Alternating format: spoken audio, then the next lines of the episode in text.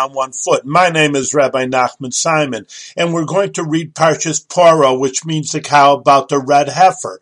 Now, someone had to go to the temple uh, 2,000 years ago, and they had to be sprinkled with the ashes of red heifer to become pure from the impurity of a dead body. Well, why are we reading that now? Well, we're preparation before Pesach.